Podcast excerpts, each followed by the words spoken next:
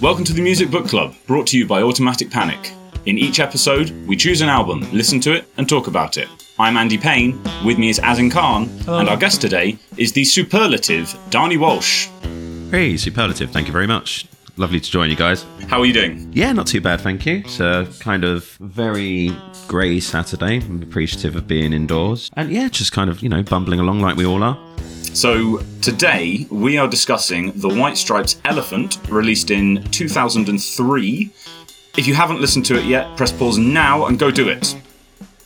Oh, look at that vinyl. It's great, isn't it? Um, Yeah. so I've got, Beautiful. I've got the um the the album here, and what I like about it, it says on the back, White Stripes, Elephant, complete recordings in chronological order, and there's a little asterisk right next to it. It's like this little Simpsons s joke, and if you go to the bottom where the asterisk is, it says not necessarily complete or in chronological order. Excellent. I mean, it's easy, but it's fun. I might have to check my um, CD sleeve for that now. Yeah. Um, interesting story about that, actually. I bought this album from a tiny stall on the Khao San Road in Thailand in 2003. And I think it cost me 300 bahts, which was probably the equivalent of about five English pounds then. And so th- th- this album is forever tied into my kind of like, um, traveling experiences, as it was pretty much a blanket playlist for my entire time that I was in Thailand. Were you were you on CD Walkman? I was, I was on CD Walkman. yeah. So was I at that time. Not a Discman. I couldn't afford one. This um this album came out the year I first learned to play guitar. Actually, uh, I, I hadn't realized that actually, but um, like pretty much every other kid who had a guitar at the time, one of the first things I learned was Seven Nation Army. Probably wrong, but still. Instead, they're going dum dum dum dum dum dum, dum and have fun with that. Um, and It's just such a great riff. it is, and it's a really good opener for an album, I think, because it just comes right at you, and it sort of it's built up as well. First, you just hear the riff. It's not like the whole song comes crashing in. It's just it, the the song is, I think, in my head, bigger than it actually is. If you listen to it, and that's something that the White Stripes do really well. They have a really big sound, but um, at the same time, when you if you sort of try and push everything out and be super objective. It's quite dry and it's quite, and there's nothing too fancy going on with the production. It's not like it sounds big because they've layered in loads of reverb. There, there often isn't any. It's kind of room, if if if that is kind of the only ambience you hear. And um, and I remember like I've played the song live a few more, a few times, and and um, I've probably taken it a little bit over the top. And if you actually listen to say Jack White's delivery and the whole thing, it's quite understated in its way um, in a way that sounds wrong when I say it, but I hope I hope you know what I mean. There's a, there's a thousand drummers who have overplayed every single White Stripe song that has ever been covered. Uh, simply because it, it works because, like, like you say, there's not much going on really. So uh, you can have a really big but quite dry sound, like from the drums. Like the bass drum and snare sound on this album is incredible all the way through. And you know, I'll, I'll be honest straight up, it's not my favorite album, uh, but there's quite a lot that I've appreciated while listening to it.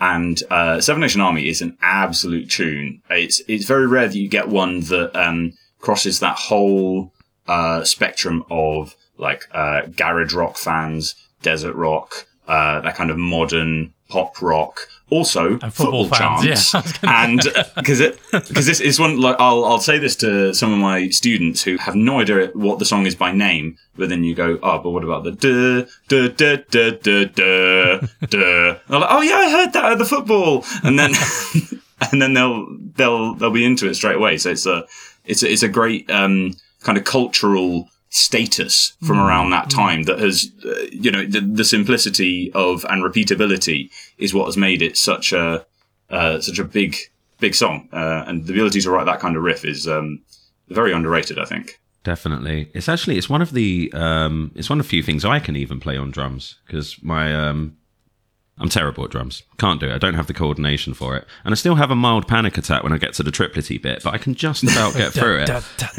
yeah, it's like, oh God, what's happening here? Um, but I, do you know what, as well? I think it, it was like a real breakthrough moment, like uh, remembering that seeing that video and hearing that song for the first time, which must have been around April, May 2003 because it was definitely Something when like I was that, finishing yeah. off my A levels. Yeah. And it was just it was just so instantly iconic and part of the zeitgeist. And it's funny you mentioned the football fans as well because Dagenham and Redbridge Football Club have taken it on as their unofficial anthem.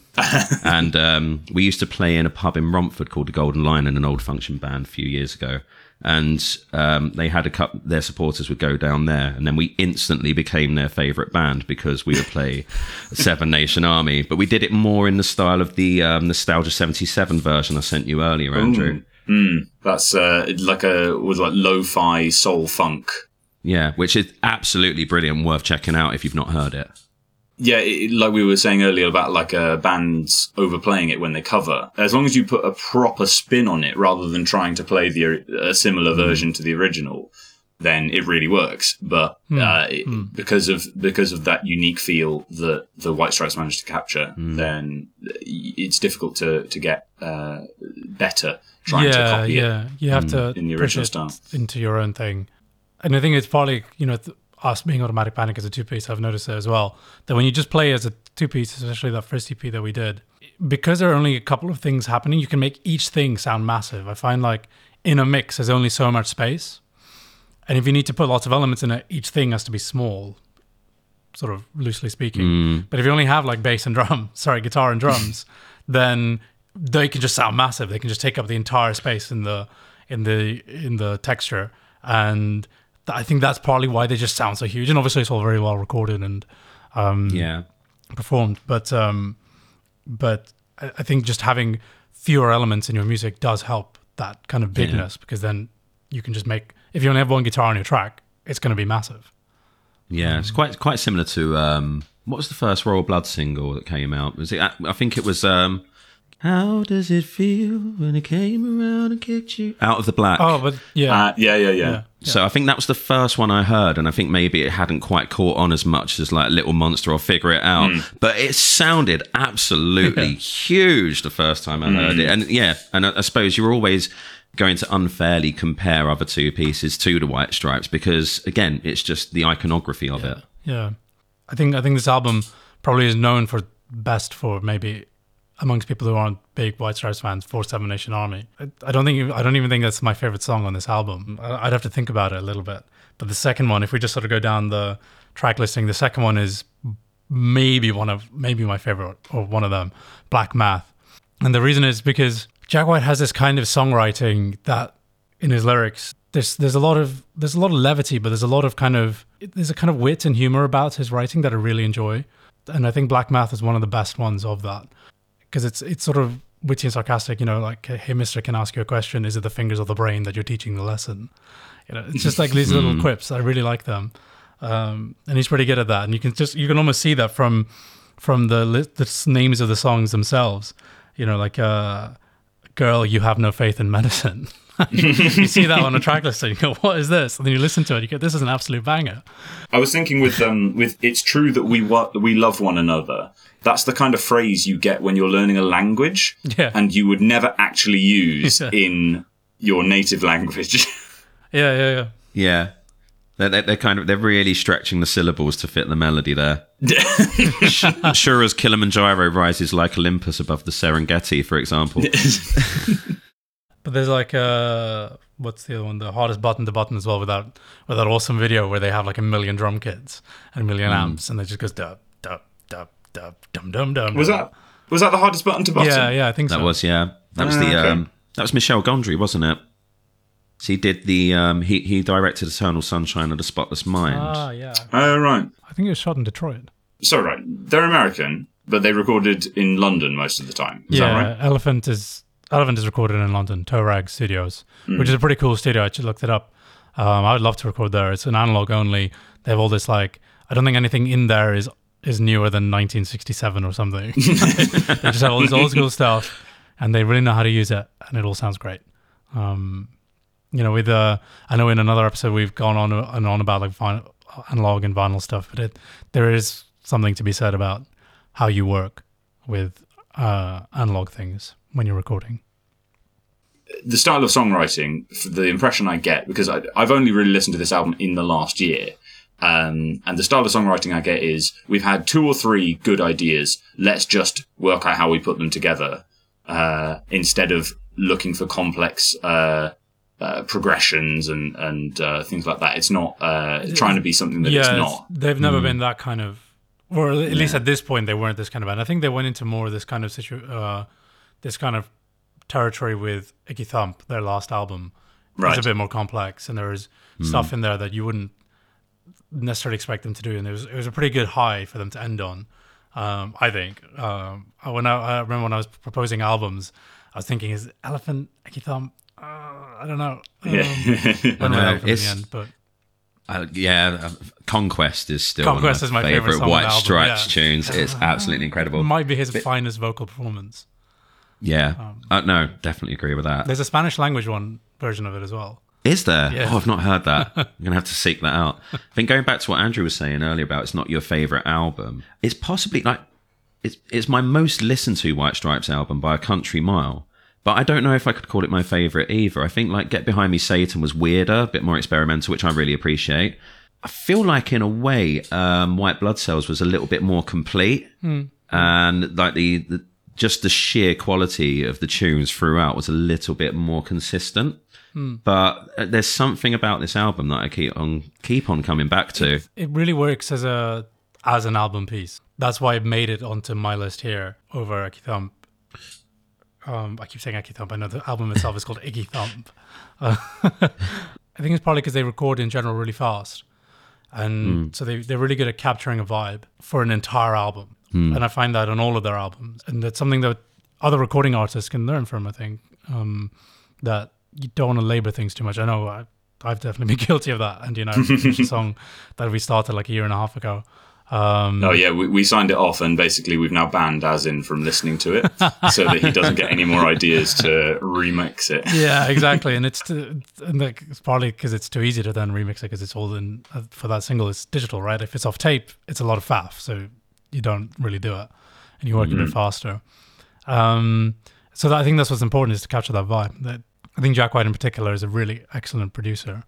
Uh, he claims that produced every record he's done. Uh, You know, if, if if anybody ever has a chance to have their record produced by Jack White, I would I would strongly suggest you say yes. Mm.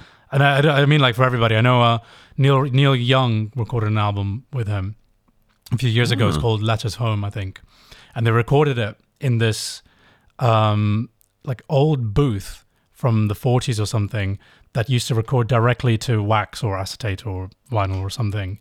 And it's obviously very lo-fi, very um, affected that way, but naturally rather than you know being done later. And I think they got a lot of flack for that. It's like, why would you put out something so lo-fi? And it's kind of the point of it. It's just him singing in this booth. And I listened to the album. It's really, it's really good, and it's very affecting because it's so kind of. It almost feels like an historical artifact. In fact, he the the album opens with him reading out a letter to his now you know deceased parents, and it it sounds like because that, that's what sorry that's what these booths were used for. People used to to go in there, you put in some money, you record your message, and you get a little disc, and people would mail them home um, as like voice notes. Um, nowadays, it's a bit easier uh, to do that, but um, and you know, Jack White said, okay, you're gonna because he had one in his studio. He'd like had to do it up because obviously it broke all, all the time, and they had to fix it up. And they shoved Neil Young of all people in there, and he did a whole album that way, just him and a guitar. It's um, it's a classic case of um, uh, lots of times the best creativity comes out of the limitations that you have because you have to work inside them. And so with analog, like, like you say, it's a case of, right, we, we've only got a certain number of takes because we only have so many, uh, reels. And then uh, you can't play that tape too much, uh, while you're, uh, mixing because it'll degrade. So get it done. Um, and whereas, like you're saying, like we've, you know, if you listen to the same song 200 times, uh, when you're mastering it, uh, Yeah, you- digitally you and you like, you just bit- agonize over every bit and you're like, you're only going to get maybe two percent improvement, just leave it Yeah. and get on get on with something else. Get making new stuff. Exactly. It's as long as you hmm. sell the the impression. Like that, that brings us back to this, you know, to elephant hmm. and how how can you? There's not much more you can be constrained than being all analog and hmm. having two piece and you know let let's face it, not the, the most virtuoso drummer. Um, these are limitations that these guys have used them to, to create so much amazing stuff um, within that within that constraint. I think it took me about because again, I was listening to it with my fake discman, um, you know, just trotting around Thailand. I think it took me a couple of weeks to actually figure out that Black Math and There's No Home for You Here were two separate songs. Yeah, because I wasn't looking. Goes straight into it, doesn't it? It was like, yeah, it was just like beats rest and banging with the same chord, and you know that that overdub Yeah. is just incredible, especially when it does the breakdown. Um, you just get that squalling guitar feedback, and then that chorus of Jack White's. It's just goosebumps every time. that's just good album planning as well. It's hard to say. They may have he may have written the song separately and then realized they join up, or he may have always intended it to to lead from one to the other. But the, either way, recognizing that and seeing you know these songs are in the same key, or or even if they're not in the same key, you know sometimes people they um, arrange the order of the track such that you know the key of one song leads to a perfect cadence for the next song or something like that. It just it just feels natural um, if that's what you want. Because if you if you don't want that and you want the next song to be jarring, then you ha- have it like a semitone higher or something random, and it just goes back right into it. I quite like the uh, Meg White vocal on. In, is it in the Cold Cold Night? Yeah, love that. Yeah. Absolutely, Yeah, it's, love it's a that. nice little chance to not have drums on there as well, but not just have Jack White's vocal as well. Like, it- it's quite clever because that could have been easy. he could have done the vocal on that easily, and then you're just kind of going, well, you missed an opportunity for that variety. yeah. It means that they're always kind of doing things as a band, right? Exactly. Mm. Even on um, uh, "Get Behind Me, Satan," the song "As Ugly as I Seem," you know, it's basically just a guitar, acoustic guitar, and vocal song with Jack White singing. But Meg's in there somewhere banging s- something. I'm not sure what it is actually. Uh, it's, it's really roomy. It's, I don't think it has a close mic on it. It might be a back of a guitar. It might be some kind of it's some kind of hand drum. Maybe I I never quite figured it out, but you can hear it and it's out, it's cool. So they're always kind of doing things as a band. Yeah. Uh, when I mean, when you only have two members, it can be flat if you've only got one person doing something at a time. Yeah, yeah. Yeah. I think in the Cold Cold night Night's a really good example of just how skillful a songwriter Jack White is because we you know you've spoken about Meg White's limitations as a drummer, but she's clearly quite limited as a vocalist as well. But in terms, it, it works perfectly. It's Yeah. actually a real. It's like I find it a really sexy delivery. The lyrics and her voice are kind of perfect for that. And and again, he's you know he's he's chosen a key signature for her to sing in, which suits the limitations of her voice as well. It's just really carefully planned for what seems like a kind of two and a half minute throwaway. And uh, I, I, I, I like the organ tones on it as well. They're very kind of deep and mellow, but there's a little like I like organs when they have this kind of grinding sound in them somewhere. It's really hard to explain, but you can sort of hear going like something just sort of rattling a little bit. Um, and there's a bit of that on there, and um, uh, it, it definitely kind of inspires some of the the kind of organ and guitar interplay and the automatic panic stuff as a result because it's like i said like you're saying there's nothing else going on. All the bass in that song is provided by the organ and not the guitar or anything else. It can be helpful i think to at least know to like define yourself a little bit even just to yourself rather than outwardly because outwardly then people take it too seriously right? But just even, even inwardly when you're recording you say you know what? We're just going to record to tape. We're not going to use synthesizers. We're not going to do this. We're only going to do that. Um is again back to the constraints. I think that's a theme of say White Stripes and this mm. album in particular that these constraints are really important. Um, mm. Definitely, because they've they've already got the restriction of you know being a two piece band. Hmm. So I think in a lot of ways, like the the different approaches that they've took by you know either removing or placing constrictions around the records has made sure that they've kind of kept their sound fresh. Hmm. It sort of it sort of becomes timeless in a way. Absolutely. Like it, you know, it's funny. We just said the year to 2003. It's a pretty good year. I mean, like, so we have Absolution, we have Elephant. Is this when Songs for the Deaf came out as well? I thought that was 2002. Two. Okay. think so. Um, but just I before. know. I know. Hail to, Hail to the Thief was two thousand three. 2003 just felt like a good year in general. I remember it's also the year, I think it's also the year that Franz Ferdinand released their first album. So that mm. it was a good time for riffs, like guitar riffs. Mm. Room on Fire by The Strokes was 2003 as well. And The Darkness, Permission to Yes. Land. Oh my god! I remember the first time I ever heard that. I was listening to the radio on my headphones, and like it went "Bah, dun, dun, dun," and then and, like I remember like jump bopping around the room. I must have been I don't know in 2003. I must have been 11. Yeah. Like, No, funnily enough, Absolution was the CD that finally usurped Elephant while I was traveling. So it was, Ah. yeah, did White Stripes to death, and then Absolution came out, and um, I think that was my soundtrack for Malaysia, Singapore, and Brisbane. Yeah, yeah, yeah, yeah, pretty much. We aren't we aren't doing a Muse album for this season of it, but we could easily do four Muse albums. I think next season. Like, it's- to do a Muse season. that would be very amusing. Three. Oh, nice. Um, but what I was going to say was that even though there are all these great riffs and songs flying around in sort of the mainstream charts, I think Seven Nation Army stands out above all of them. You know, like I said, Franz Ferdinand did take me out, uh, Queens of the Stone Age, and No One Knows, and and the others that we mentioned. But somehow, you know, to write such a simple riff that sort of transcends the time almost and becomes like the defining thing that's still chanted by people who don't even know what it is. Yeah. Yeah, ex- uh, exactly. Like I, I don't. I wonder how many people realize that that was the "Oh Jeremy Corbyn" uh, chant as well. Yeah. but you, you see my point that it sort of transcends things in it, um, and I think that's. I know it's just one song in the album, but I think that's partly why this album is here on on the show. That it creates this um, moment in time for itself. It's it's almost like a little time capsule because, like I said, the it was recorded in such a studio that doesn't really have any um, new fancy technology, and it's it's like it was made fifty years ago or something, and it sort of just becomes this little bubble. I think there was just there was a certain element of soap opera about it as well with this album. I think it was the first one they'd recorded just after they'd um, split as a couple. Oh, really? Okay. Which I think is it, it doesn't really reflect that much in the songs, but it's there in the album cover. And I think people were kind of expecting it to be more of a kind of like, you know, a blood on the tracks kind of affair. And it wasn't. It was just like crushing riffs, which is album, awesome. Yeah. Um, is, this, is that why it's called Elephant? Like Elephant in the Room? I think that was Maybe. the I've never intention. really thought about that. Because it's not referenced anywhere else in like al- in the song titles or anything, is it? I, I read somewhere that the um each each of the White Stripes albums, there or at least the last three, the cover is supposed to look like some kind of animal, and this is supposed to look like an elephant of some sort. You can see like this is meant to be the tusk or the trunk or something.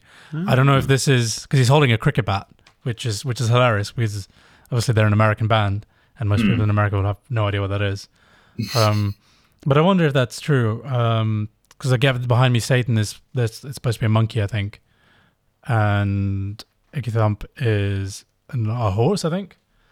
This could be complete bollocks, but this is, I read this somewhere, and ever since I've been like staring at their albums, trying to figure it out. Like, it, it- maybe it's just a practical is some- joke by somebody because I've been looking This at is it and some I'm weird QAnon stuff. Like, because I just like looking at it, going, "Is it that? Yeah, I can kind of see it, but is it? No. Yeah, anything's a Rorschach test if you stare at it long enough. no, I don't get it. Art. Yeah, exactly. So, Azin, I think you were saying, um, Girl, You Have No Faith in Medicine's possibly your potential top song on the album? Uh, Is that a crowded field or is there just. Um, Girl, you have no faith in medicine is also, is really good. Uh, Black Math is also really good. this is really hard. Uh, I'm gonna go with Black Math yeah? for that middle bit where he just goes look, because it's it's all kind of like high intensity and then it kind of ramps up a notch by slowing down. There's that bit 'cause he just goes na na na na na na na math and math. Yeah, no, that that that bit's awesome. Yeah, it gets That's a bit favourite song. doomy. I'm, I'm always a fan of a bit of a doomy thing. But then it goes straight back into a- the high tempo. Yeah, it's a seamless uh, tempo change. Yeah, actually. it's really good. Yeah. Uh, do you have a favorite one, Donnie? Um. Oh, I think I've got a massive soft spot for Little Acorns, just because every Yeah. time he does, You like the ow, squirrel? ow, ow, um, it just cracks me up. It's hilarious. I love I, I love the little uh, the spoken Yeah, intro yeah, as well. yeah. The uh, American thing. It was probably must have been from like a uh, like public service documentary Hmm. from the fifties or sixties. or. Is it? I, I thought it was. I thought it was just recorded that way. Did they record it for the album? I, I, I think so. I could be wrong. But yeah, that's that's up there. But I think, oh, I think Ball and Biscuit might just edge it. Ball That's and a good song Biscuit is an absolute monster. Yeah, And and again, it's one. Of, I think it's where mm, you know you can really appreciate why you know because so many people have said over the years like why didn't why why why was Meg White there? He could have got any drummer he wanted. It's like no no no th- this is perfect because her. I, I I don't even want to say limitations on this because she's providing just a steady beat. You know, that's that's all she needs to do to this, and that allows him to just go off on these virtuosic tangents. And I think it, it, if if she was doing something more complicated underneath it, it wouldn't have the same impact. Yeah, I agree. And um, I, I think he, he said it himself at some point. I, I remember reading in an interview or something. He said Meg leaves a really wide pocket in her playing for him to do stuff in, and that's why it works. And I think it's exactly what you just said. That it's not the p- perfect playing. It's not even, you know, like A- Andy sort of sitting there going, yeah, whatever. Yeah, But like, That's not. That's not. I, I don't dislike actually that about her playing. There is one thing I actually dislike, uh, which is that she uh, does she flams between the snare and her left foot on the hi hat, right, and so you get this yeah, yeah, all the time through it. That's the only thing that's difficult to listen to from a drumming perspective because you've got this double noise. But Yeah. I, I, I totally agree about the um, the pocket. Like like I said, it works because she doesn't ever try and play too fast or too busily. There's always room for him to do what he wants. Yeah, and, and we, we we found this right. We in our first EP we did a cover of Blue Orchid, and I remember when we first tried it, Andy had like played a slightly more complicated kick drum rhythm rather than just four on the floor, and it didn't quite. It just didn't work, and we were like, No. "That's not working. Mm. Just keep it simple." And then we were like, "Wow, there's the song. Okay." We Yeah, also exactly. Made it like half as twice as fast and like a bit more aggressive, but like. It's true, you know. Like it's whenever you try and play on a White Stripe song, it's not as simple as it sounds. Mm. It sounds so simple, and somehow it's really hard to get it there. although I um, mean, you- you guys definitely do Blue Orchid justice. Well, You absolutely Oh, thank you. smashed the ass off that last time I see you. stop, stop. ah, shucks. but thanks. Um, it's a fun one to do as well. It, it definitely gets. I like do, doing it early in our set because it really gets the sort of blood pumping. Yeah, We some, we probably need to write something equivalent. Uh, for, Good luck. so that we don't have to don't have to rely on that one. But yeah, it's, Yeah, it's yeah. Hard, that's a lot harder uh, said than done. Yeah. I'd uh, I'm gonna I'm gonna put my my vote to uh, "Girl, You Have No Faith in Medicine" just for the riff. Uh, I think I, I, I get the feeling of that one. Um, I would probably go for Seven Nation Army otherwise, um, just because it's it, it's one of those where it's uh, when I think about the song, I get a bit like oh, like you hear it in so many places or whatever. It's a bit cliche, but then actually listening to it, it's again it's such a it's such a feel like the just the the bass drum uh, coming in in the verse, um, and then the snare after that. It's just such a the, the, again the, it's just a really simple progression that works super well, and you um, you're not left uh, wondering what they were trying to achieve. Yeah, that's what I think. Um, one good way of characterizing the White Stripes music is that they just use bold strokes. Everything is bold. You know, like if they're gonna do, if they're gonna have like a two four four on the floor kind of drum beat, it's just gonna be that, and it's Yeah. gonna it's, it's gonna be turned up, and that's all you're gonna hear, and that's fine. Um, I like that. I think that's that's partly why their stuff is so kind of uh, has like earworm potential. That's why the riff sounds so big because it's just also bold. Like you know, you said, "Girl, you have no faith in medicine." It's a simple riff. Same with Black Math. You know, it's just dum dum dum dum dum dum dum dum dum dum dum dum dum dum dum. But like that's bold, right? You have to have.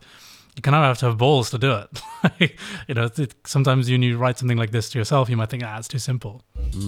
Um, and Jack White does it really well, I think. The yeah. White Stripes, both of them. You know.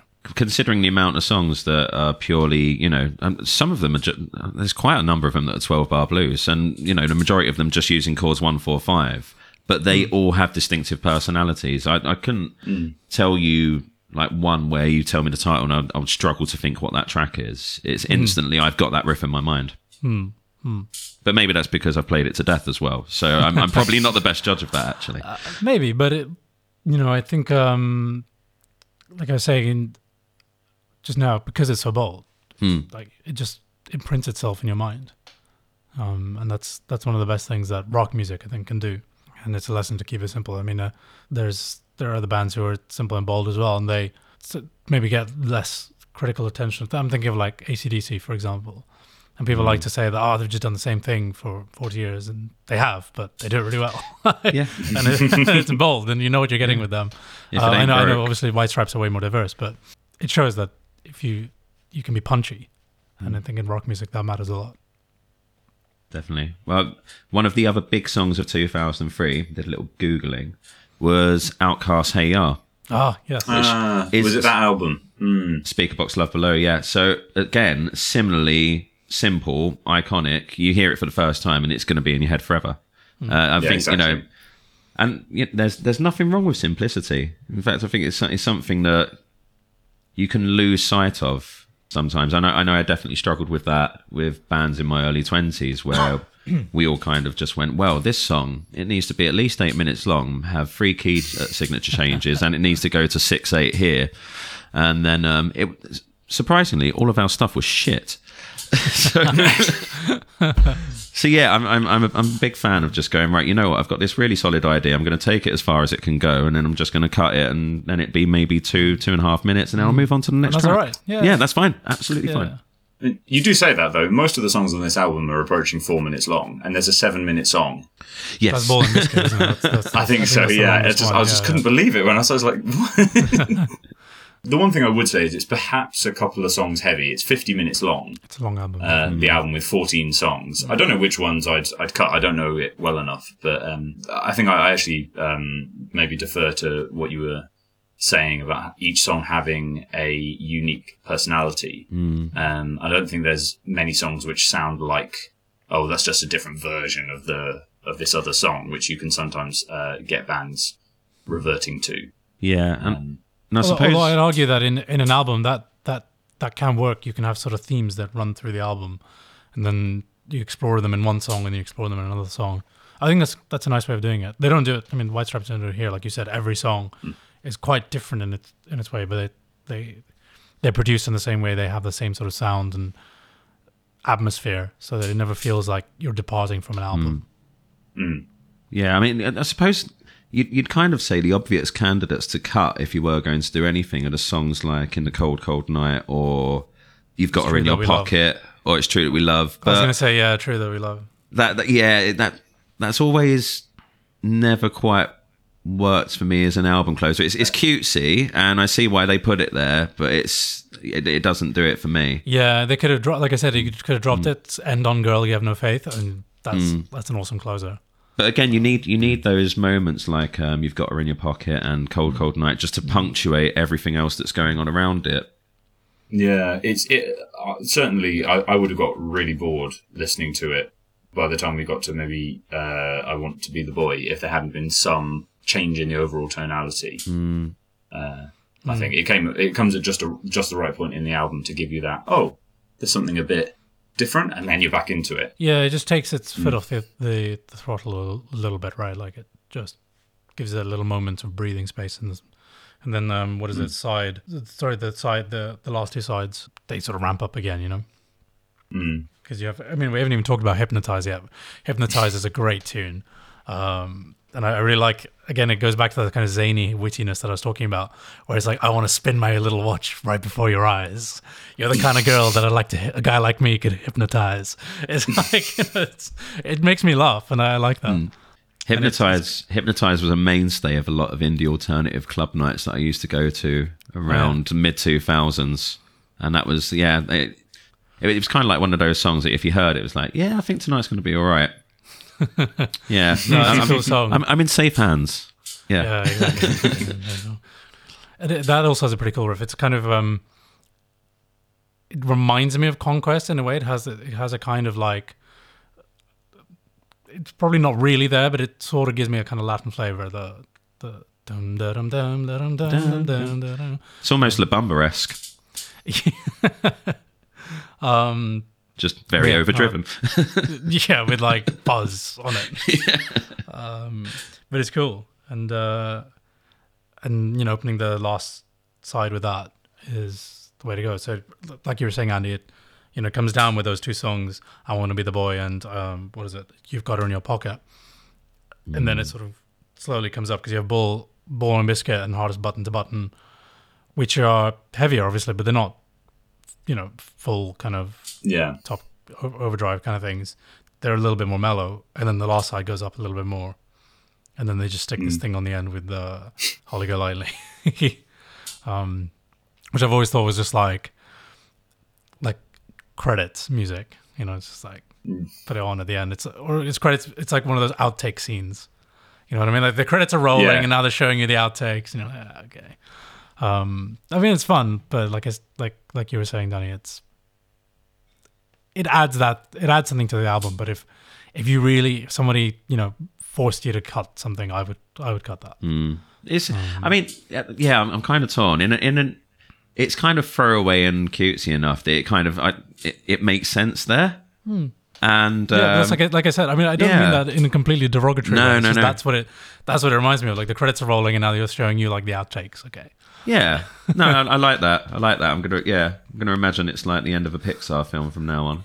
Yeah, it does it does underline the um uh like you were saying the the slightly zany uh kind of uh, that that that humorous edge that is uh running through a theme uh through the album which you could miss if you weren't listening to the lyrics too hard um whereas it's pretty fucking obvious uh when you're listening to that song anything else uh either of you had uh, thoughts about the album It's really good. I concur. Uh, it's- and it's definitely one I come back to a lot. Like I'm happily listen to that pretty much any time. Um, some you know some things you can be like ah I listened to that last week I can't be bothered with it now. But I think I could probably listen to this all the time. Uh, if I feel like it's a difficult album to dislike. I mean, it's it's not going to be many people's favorite albums of all time, but I can I can't imagine anyone taking like a really hostile dislike to it. There, there's going to be something when you don't in trust those people, anyone. right? Like like we were saying. I mean, you know, if, if by by all means, do let me know if you do, and I'll be happy to tell you why you're wrong, and um, we'll we'll go our separate ways. It's all good. Well, what a fascinating conversation. And uh, thank you for listening. Uh, let us know your thoughts. Give us five stars, etc., etc., etc. Darnie, is there anything you would like to plug? Uh, given that uh, since you last plugged stuff, they're at least six months out of date. So uh, think think long term. think long term. Yeah. So um haven't got any gigs coming up bizarrely.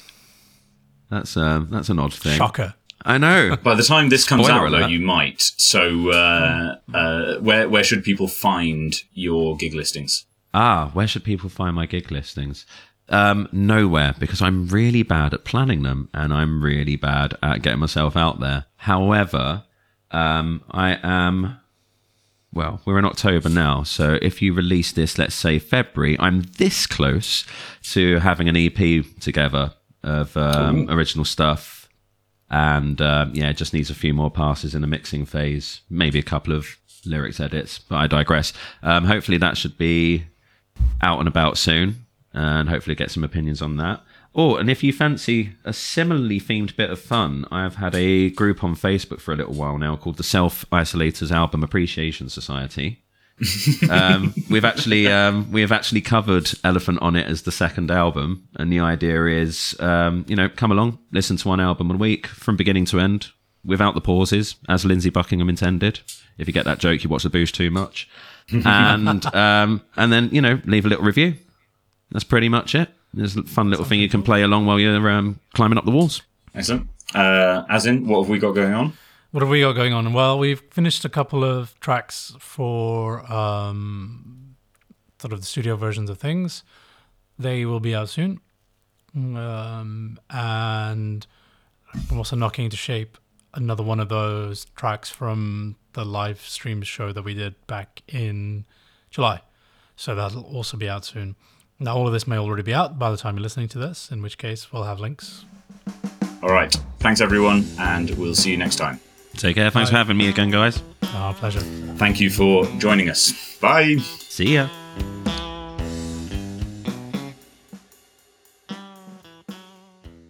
I'm sorry. I'm just. I, I relate most of my years to when did Radiohead make stuff. Um,